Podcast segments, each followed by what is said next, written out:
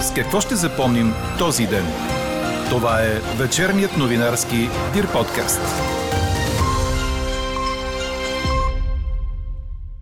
С това, че за пореден ден властите у нас говорят за началото на третата вълна от COVID, Световната здравна организация отчита спад на новите случаи в Европа. С това, че близо 14 000 българи в чужбина са заявили желание да гласуват на 4 април. Или пък така, българските университети продължават електронно и през втория семестър. Говори Дирбеге. Добър вечер, аз съм Елена Бейкова. Чуйте водещите новини до 18 часа. Както сигурно сте усетили, застудяването вече започна. В северозападните райони духа силен вятър от северозапад и температурите се понижават, съобщава синоптикът на Дир подкаст Иво Некитов. Студеният въздух ще стигне най-късно до източните и югоисточните райони, където до вечерта ще духа от юг и температурите ще останат високи до 17-18 градуса.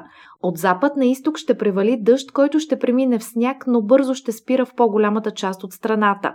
Утре сутринта се подгответе за минимални температури от минус 6, минус 7 по високите котловини на запад до минус 2 в южните райони. Ще остане ветровито с силен в Дунавската равнина бурен северо-западен вятър. Максималните температури ще бъдат от минус 2 до плюс 4 градуса. Ако сега шофирате в София и имате път към Северната дъга, да знаете, че заради ремонт са затворени за движение два участъка от нея. Това са отсечките между кръстовищата за Световрачене и Лукорско и участък от кръстовището за Чепинци до връзката за едноименния язовир. Трафикът се отклонява през селата Чепинци, Негован и Световрачене. Устойчива тенденция за увеличаване на случаите на коронавирус отчетоха днес здравните власти. Според ресорния министр Костадин Ангелов, благодарение на мерките, които с най-нисък индекс на строгост в Европа, страната успява да запази устойчиви места по заболеваемост, но най-вероятно това е началото на трета вълна и у нас – Междувременно от европейския клон на Световната здравна организация очертаха тенденция към спад в броя на новозаразените, но посочиха, че повечето европейски държави остават уязвими от COVID-19. По техни данни, в общо 53-те страни от европейския регион, броят на новите случаи все още надхвърля 1 милион седмично, но тази бройка бележи спад от 4 седмици, а броят на смъртните случаи също намалява от 2 седмици. На поредната пресконференция в днешния четвъртък здравният министр Костадин Ангелов отново засегна въпроса с нежеланието на родителите децата в училищата и детските градини да бъдат изследвани с антигенни тестове.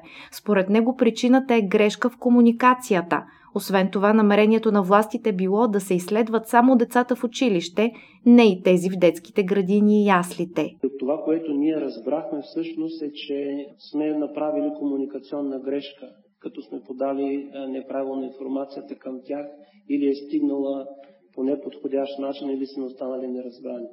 Най-важното в тази ситуация, което а, си поставяме за цел е именно колкото по-дълго да може да се провежда присъственото обучение на учениците в страната. Колкото до кампанията за вакцинация у нас, днес трябва да бъдат доставени 6000 дози от вакцината на Модерна, а утре се очакват малко над 31 000 дози от препарата на AstraZeneca.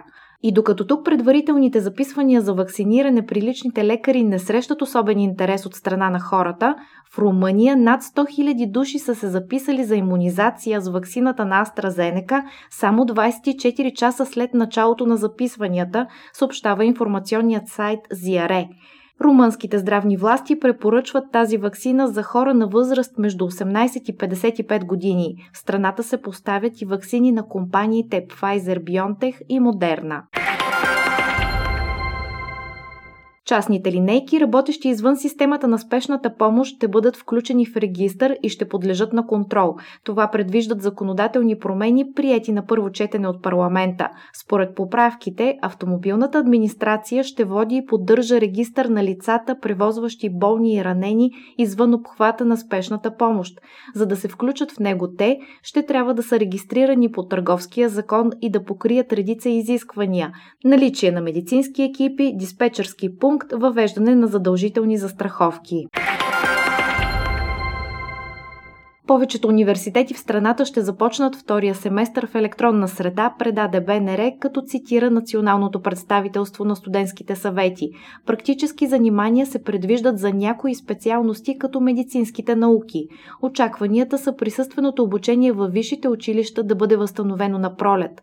Софийският университет Свети Климент Охридски планира да започне втория си семестър с смесена форма на обучение. Това заяви пред БНР ректорът на най-старото висше училище у нас, професор Анастас Герджиков. Разговорите с здравните власти предстоят. На този фон все повече студенти желаят да се върнат в учебните аудитории и приветстват възстановяването на физическото присъствие в университетите. Очаква се брутният вътрешен продукт на България да нарасне с 2,7% през тази година, а до година с 4,9%. Това сочи оповестената от Европейската комисия зимна економическа прогноза. Разликата с есенната прогноза е, че тогава комисията очакваше по-голямо свиване на българската економика за миналата година с 5,1%. Тогава комисията заложи и малко по-слаб економически растеж от 2,6% през тази година. Белоглавият лешоят Станислав е най-новият обитател от този рядък вид в България. Птицата е била излюпена и отгледана в нидерландски зоопарк, а сега е подарена на Сдружение Зелени Балкани за възстановяване на вида у нас. Станислав е третата птица, която е отгледана от екипа на зоопарка и постъпва като дарение. Лешоядът ще прекара период на карантина в спасителния център за диви животни, след което ще бъде настанен в волиера за адаптация в природния парк Сините камъни, преди да бъде освободен. Какво не се случи днес? Синоптиците от Британската метеорологична служба едва не паднаха от своите столове, след като измериха рекордно ниските минус 23 градуса в Северна Шотландия. Температурата е най-ниската отчетена за последните 25 години в Обединеното кралство, предаде БНР. Островът се бори с сериозни снегове, засегнали североизточна, източна и югоизточна Англия, тъй като студената вълна идва от изток. Метеоролозите я наричат звярат от изток 2, тъй като подобна студена вълна вече за втори път засяга кралството. От началото на следващата седмица температурите ще се вдигнат, което пък предизвика тревоги за наводнения. Карантинираните хора трябва да подадат заявление в съответната община, с което да заявят, че искат да гласуват с мобилна секция на парламентарните избори на 4 април. Това предвиждат указанията на Здравното министерство към Централната избирателна комисия, но все още предстои да се уточни как ще се подава заявлението, дали ще е електронно.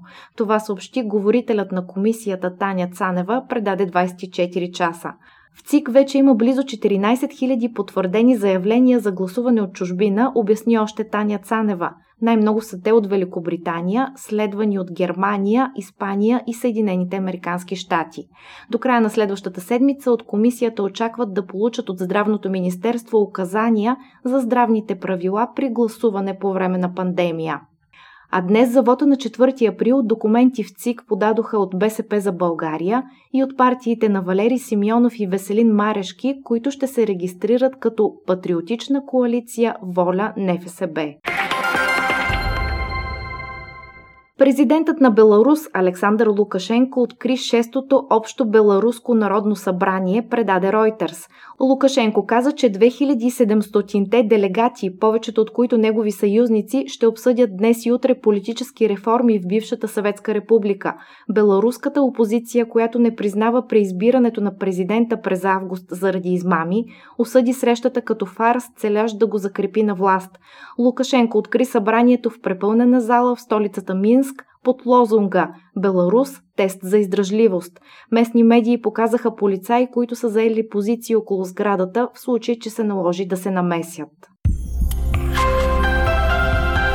Четете още в Дирбеге!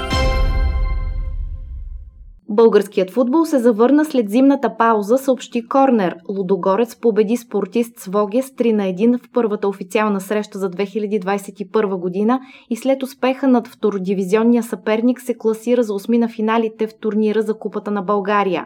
Този матч трябваше да се играе през ноември, но тогава множеството случаи на COVID-19 в разградския тим доведоха до отлагането му. В следващата фаза Лудогорец ще играе с Царско село.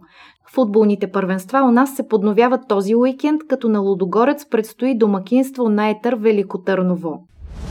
Чухте вечерния новинарски Дир подкаст. Подробно по темите в подкаста и за всичко друго след 18 часа четете в Дир.бг. Каква я мислехме, каква стана? Едва 12% от вас отговориха с да на въпроса «Възприемате ли се като заможен човек?». Според економическия съветник от КТ подкрепа Ваня Григорова, разликата между хората с най-низки доходи у нас, които по думите и са около 80% и останалите 20 на 100, които са на върха по размер на доходите, е 8,1 пъти. Средното за Европейския съюз е 5 пъти. Това трябва да показва ясно колко сериозно е разслоението в а, нашата държава. Впрочем, има още един друг много важен индикатор и това е коефициента Чини. Всички го знаят. Всички са чували поне веднъж за коефициента Чини. И той у нас в България е над 40, като трябва да кажа, че за сравнение в Бангладеш последното публикувано от Световната банка е 32.4, което означава, че ние сме с 8% по-тежко разделение, отколкото Бангладеш. Разделението е вредно, разделението е отровно в такива размери, независимо дали нивото е ниско, т.е. държавата е бедна, дали е в така, първия свят или е сред най-развитите държави. Данните, които цитирам, са за 2019 година. Винаги се забавят, поне с една година данните. Факта, че има минимум компании, които получиха помощи без да имат нужда от тях и малки семейни фирми, които фалираха. Редом с това имаме стотици хиляди безработни, регистрирани и не регистрирани, които не получават никакви доходи, ясно показва, че хората на дъното продължават да задълбават, а тези на върха продължават да се издигат. Но впрочем тенденциите са такива в цял свят. Нашият министр-председател, когато говори по тази тема, твърди, че всъщност българския народ е богат. Не българския народ, една много малка част от българския народ, по така, може би не съвсем нормален начин, продължава да трупа пари в сметките. Това е, това е част от цялостната тенденция, която продължава вече повече от десетилетия, според мен, в страна. Така приключва днешната ни анкета. Новата тема очаквайте утре сутрин, точно в 8. Приятна вечер! Слушайте още, гледайте повече и четете всичко в Дирбеге.